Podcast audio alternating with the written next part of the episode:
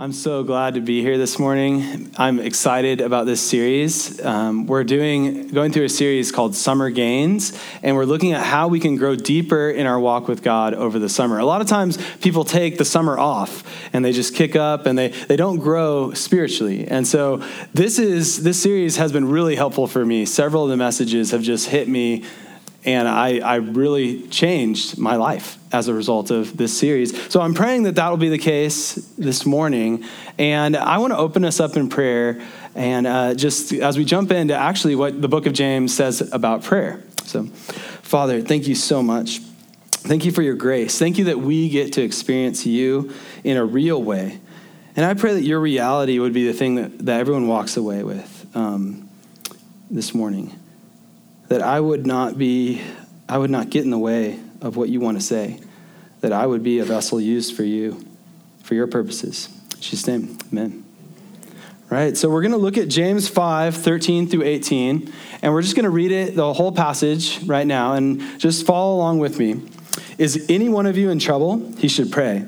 Is anyone happy? Let him sing songs of praise. Is anyone sick? He should call the elders of the church to pray over him and anoint him with oil in the name of the Lord. And the prayer offered in faith will make the sick person well. The Lord will raise him up. If he has sinned, he will be forgiven. Therefore, confess your sins to each other and pray for each other so that you may be healed. The prayer of a righteous man is powerful and effective.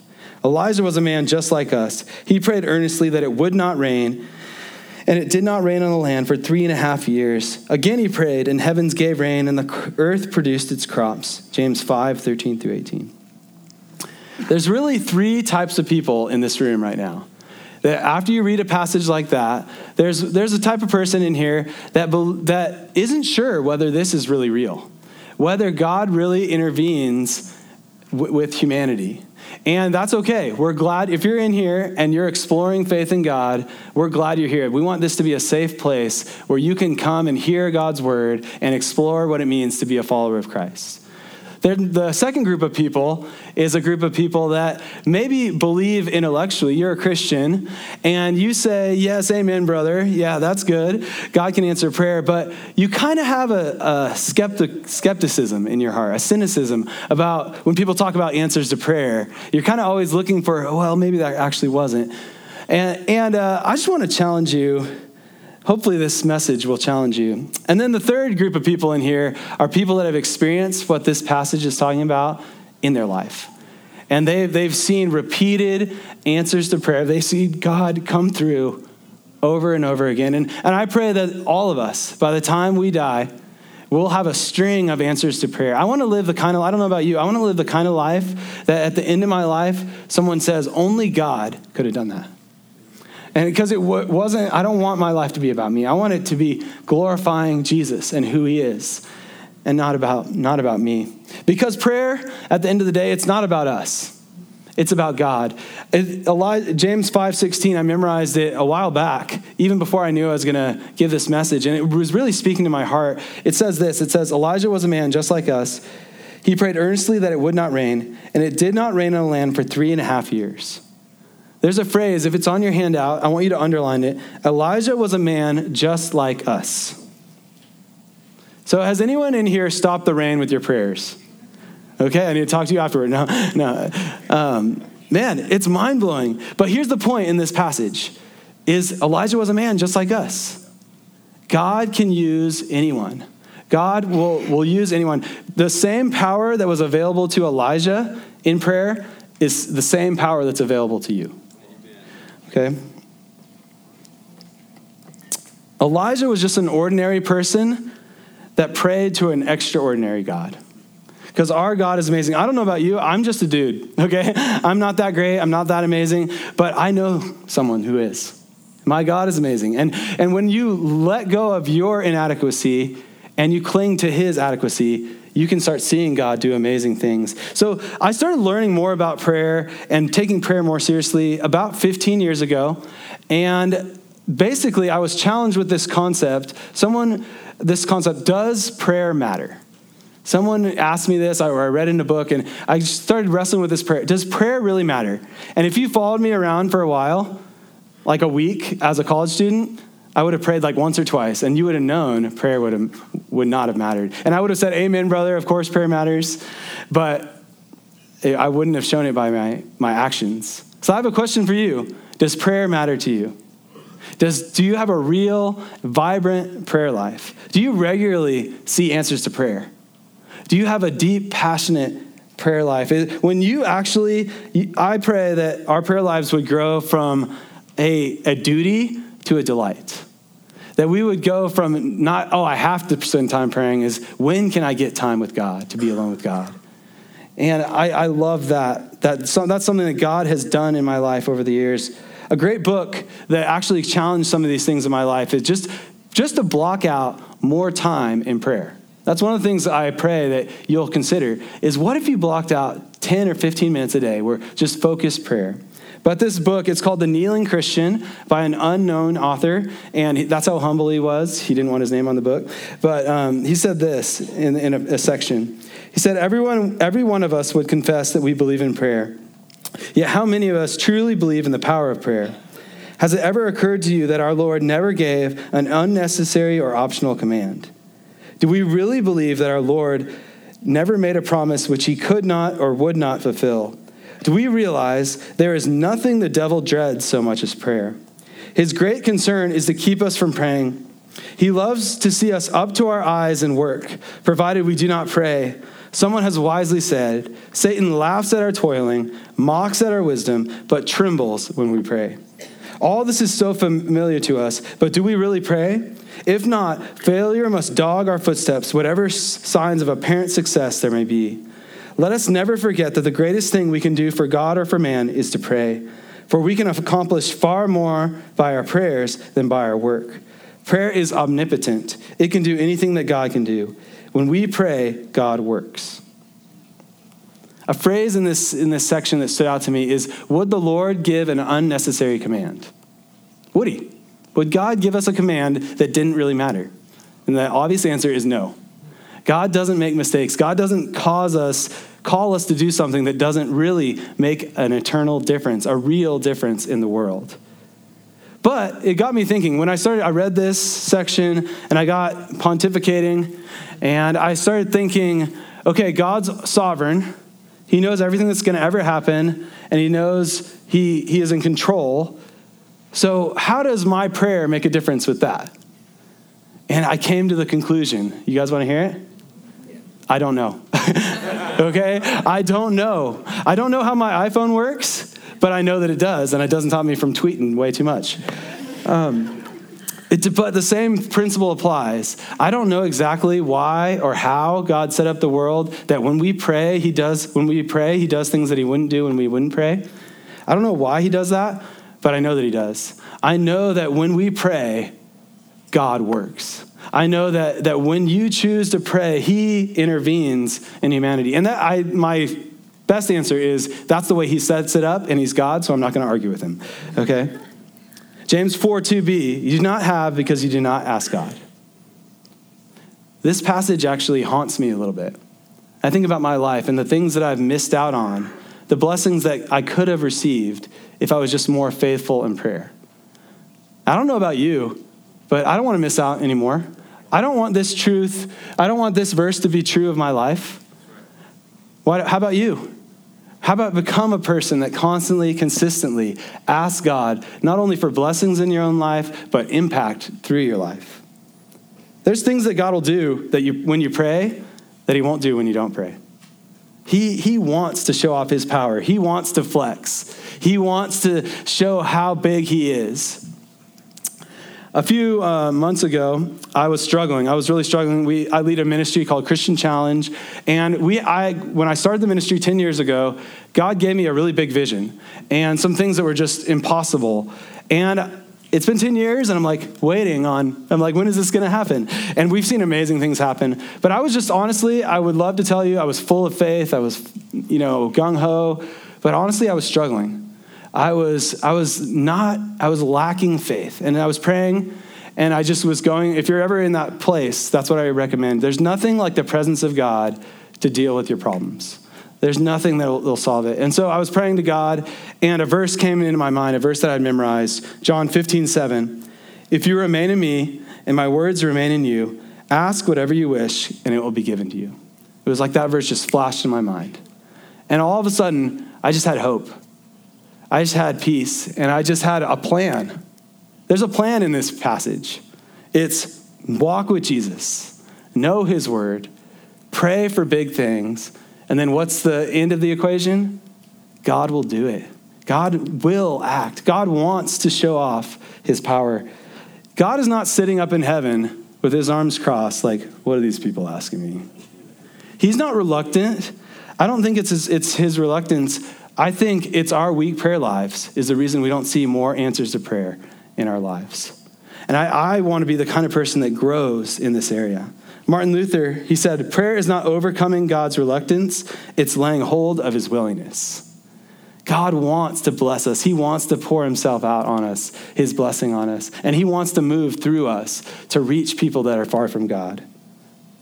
So there's three things in this passage that will help change the world. Prayer that changes the world, the first thing, flows out of a holy life. It flows out of a holy life. Verse 16 explains the importance of keeping your connection with God clear. Therefore, confess your sins to each other and pray for each other so that you may be healed.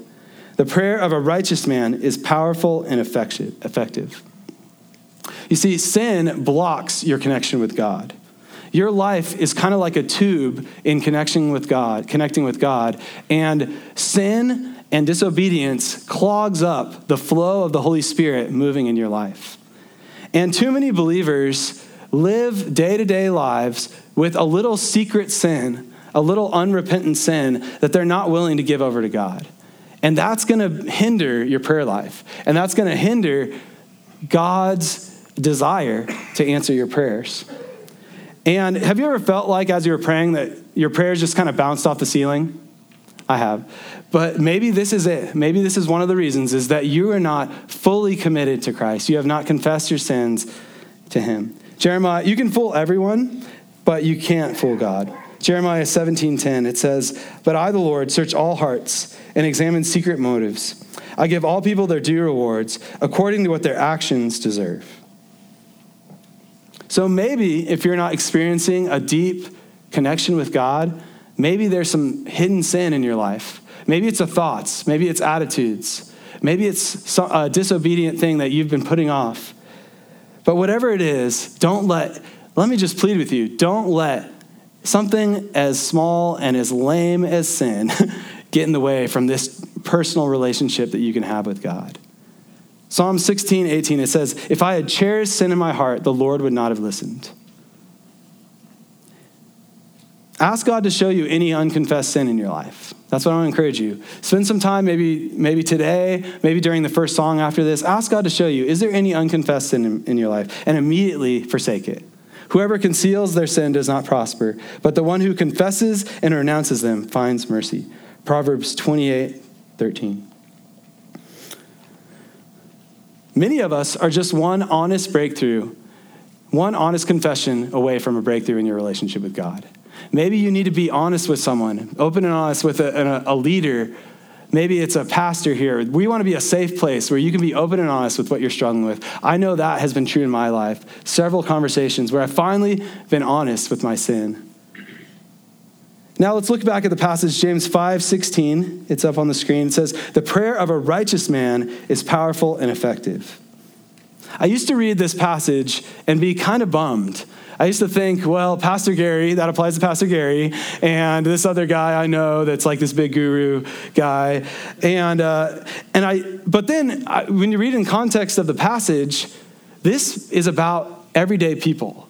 God wants to answer the prayers of normal, everyday people, just like you and me, even sinful people. So, how does this work? How do you become righteous before God? Are you guys ready for some good news? Okay. 2 Corinthians 5 21. God made him who had no sin to be sin for us, so that in him we might become the righteousness of God. Christ's righteousness can be credited to your account. This, this is theologians call this the great exchange. You take your dirty, rotten sin, your messed up life, and you give it to God, and He gives you back the perfect righteousness of Christ. I don't know about you, but that is something we're saying praise God for. We can exchange our sin for Christ's righteousness. You don't have to clean your life up. If you're in here and you're, you're not a follower of Christ, you don't have to clean up first.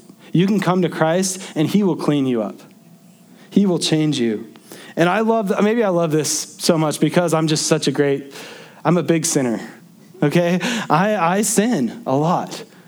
But what I've discovered is Jesus is a great Savior. He is so much bigger than anything I can do to sin against Him. Jesus died on the cross in your place for your sin. And then three days later, He rose from the dead, proving what everything He said and proving that death and sin lost forever. And now we can have a direct connection to God every single day of our lives. Every day you can, you can be with Jesus on an intimate level. We do not have a high priest who is unable to empathize with our weaknesses, but we have one who has been tempted in every way, just as we are, yet he did not sin. Let us then approach God's throne of grace with confidence so that we may receive mercy and find grace to help us in our time of need. You have a direct connection with God. I tell this people all, to people all the time jokingly. I said, hey, even non-Christians, people I know, I, hey, I got the inside track with the big guy upstairs. If you need something, I'm going to pray for it. I got it.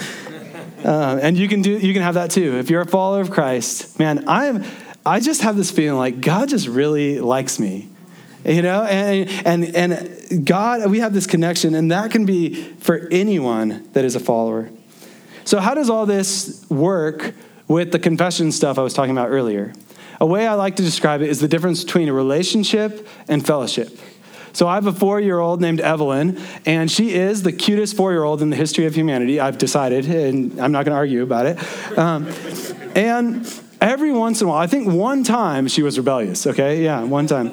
Um, and she shouted, No. And in that moment, our relationship was fully intact. There was nothing that she could do for me to love her any less.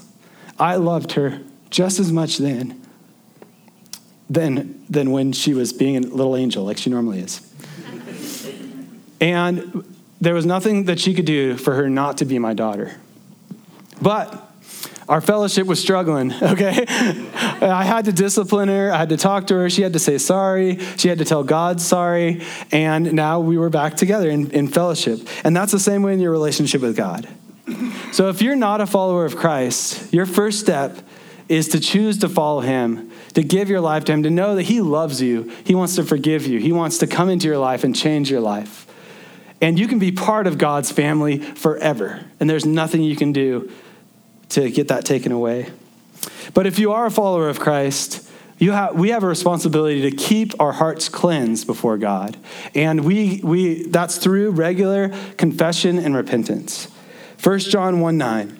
If we confess our sins, he is faithful and just and will forgive us our sins and to cleanse us from all unrighteousness. And so this is something I do every day. Every day I spend time confessing the sins that I committed that day. Maybe it's a thought, maybe it's an attitude. Usually it's an attitude. Talk to my wife. And um, I usually confess that. And so there's no sin that's too small to confess, but there's also no sin too big that God can't forgive immediately because of how great Christ is. It's a joy to live a cleansed life before God. Repentance is not a negative thing. Repentance is a positive thing because it means you get this personal, intimate, deep fellowship with God on a daily basis. And I want that for everyone here. Second Chronicles 16:9 For the eyes of the Lord range throughout the earth to strengthen those whose hearts are fully committed to him. God is looking around the world for people that are synced up with him, that their hearts are in the right place. Not perfection, but really seeking to fall wholeheartedly for God. And if you get usable, God will wear you out. God is going to pour out his blessing on you, and you're going to see a string of answers to prayer in your life. The next thing I see is that prayer that changes the world is full of faith. Prayer that changes the world is full of faith. Is any, is, is any one of you in trouble? he should pray. James 5:13. I love how simple that is. Are you in trouble? Then pray. If I'm honest, my first response when I face trouble is panic. it's not pray, okay? And I've, I've slowly learned I need to get to praying and less panicking, and so I'm growing. At the end of a football game, when the, the team's down by a touchdown, they throw it up. What do they throw up? They throw up a prayer, okay? And prayer should be our first response, not our last resort. Prayer should be the first thing we go to when we're faced with temptation, when we're faced with trial. James 5:15, and the prayer offered in faith will make the sick person well. The Lord will raise him up. I love this passage and how the way it's stated. It's like James when he's writing it, he's like, yeah, so God's going to answer. Like of course. he's God. That's what he does. And I think when we pray, I want to grow in my faith where when I pray for something, I just expect God to do it. And he doesn't always do it every time, but when I pray, I want to grow to the place where I, I can pray and I can know God is going to work. A few years ago, my wife, we were at a challenge, our college ministry on campus challenge meeting, and my wife was sitting in the audience, and we were doing a series like this about faith and prayer. And she, we were, she had been praying for our friend that was having trouble having kids for a long time. And she had put him on her hit list. She was praying for him every day, and she was just praying for this, this her friend. And during the message, she felt like maybe God wants to heal my friend of this and, and for them to have kids. And the next day, she got a text from her friend telling her they were having triplets. what a coincidence, okay? What a coincidence. Richard Trench, Archbishop of Dublin, was reportedly confronted by a skeptic who answered his testimonies of answered prayer. Your answers to prayer are just coincidence. Trench responded, That may be, I only know this the more I pray, the more coincidence I have. And the less I pray, the less coincidence I experience. It's my prayer that all of us will experience a lot of coincidences in our life. That we will go through our whole lives seeing God work over and over and over again. Faith is like a muscle the more you work it out, the stronger it gets. And so the, you want to pray for impossible things. I want to challenge you to stretch the, kind, the type of things that you're praying for. I, I came across this quote from Alice in Wonderland, and it, it's kind of been with me ever since. It says, Alice laughed. There's no use trying. She said, One cannot believe impossible things. I dare say you haven't had much practice, said the queen. Why, sometimes I've believed as many as six impossible things before breakfast. That's something I want to do. And it's kind of cheesy, but I try to believe six impossible things in prayer to God before breakfast. If, if I could show you my prayer list, I won't show you my prayer list because some of the things I haven't told anyone about. They're so big that, that I, am not going to tell you, okay? And, and, but there's other things that have been really big that God's done, and there's plenty of things that I've prayed for that are so big that He hasn't done. And I'm not worried about that. I don't need to worry about the things that God chooses not to do. But I need to expect that God can do it. So that's one of the things I encourage you to grow your faith is to create a prayer list and then track when he answers a prayer. I've uh, years ago I started a prayer list where I had prayers on one side and answers on the other. And you can just write down the answers, write the prayers on one side, and it's been amazing to watch how God answers prayer. God actually does. He wants to answer prayer in your life. Um, Years ago, we needed a car, and so we added that to our prayer list. And we actually, Owen was four years old at the time, and so we brought him in on the process of praying together. And he, he loved his favorite color was silver at the time, so he said, Daddy, can we pray for a silver car? And I'm like, Yeah, whatever. Okay, let's pray. and so we prayed for the silver car, and it turns out my friend, God told him to give us this really nice car, and guess what color it was? Silver. yeah. What a coincidence, you know? And it's amazing to see that my son's faith through that process grew. And so a thing, a thing came up right after that, and it was a pretty big thing. It seemed impossible. But I was like, this seems impossible, Owen. But do you think God can do it? He's like, yeah, of course. God gave us a car, didn't he? You know? And so I think, I think that's something we want to have. We want to have a childlike faith I think we got to get back to the basics and just believe God at His word. That's what faith is. is not overthinking, but trusting God and believing Him to, and taking Him at His word. Mark 11, 24. Therefore, I tell you, whatever you ask in prayer, believe that you have received it, and it will be yours. I wonder what would happen if we spent less time trying to modify or explain away passages like this, and we spent more time obeying them. And we really, we really decided that, that Jesus longs and, and wants us to, to ask him for things, and he wants to move in our lives. Dawson Trotman, a great guy, I, I would recommend you Google him. He said this Do you know why I often ask Christians, What's the biggest thing you've asked God for this week? I remind them that they are going to God, the Father, the maker of the universe, the one who holds the world in his hands. What did you ask for? Did you ask for peanuts, toys, trinkets, or did you ask for continents? I think the size of our prayers should reflect the size of our God. God is big and God is able, and He wants to move in our lives. So there's nothing that's too small to pray to God, but there's also nothing too big.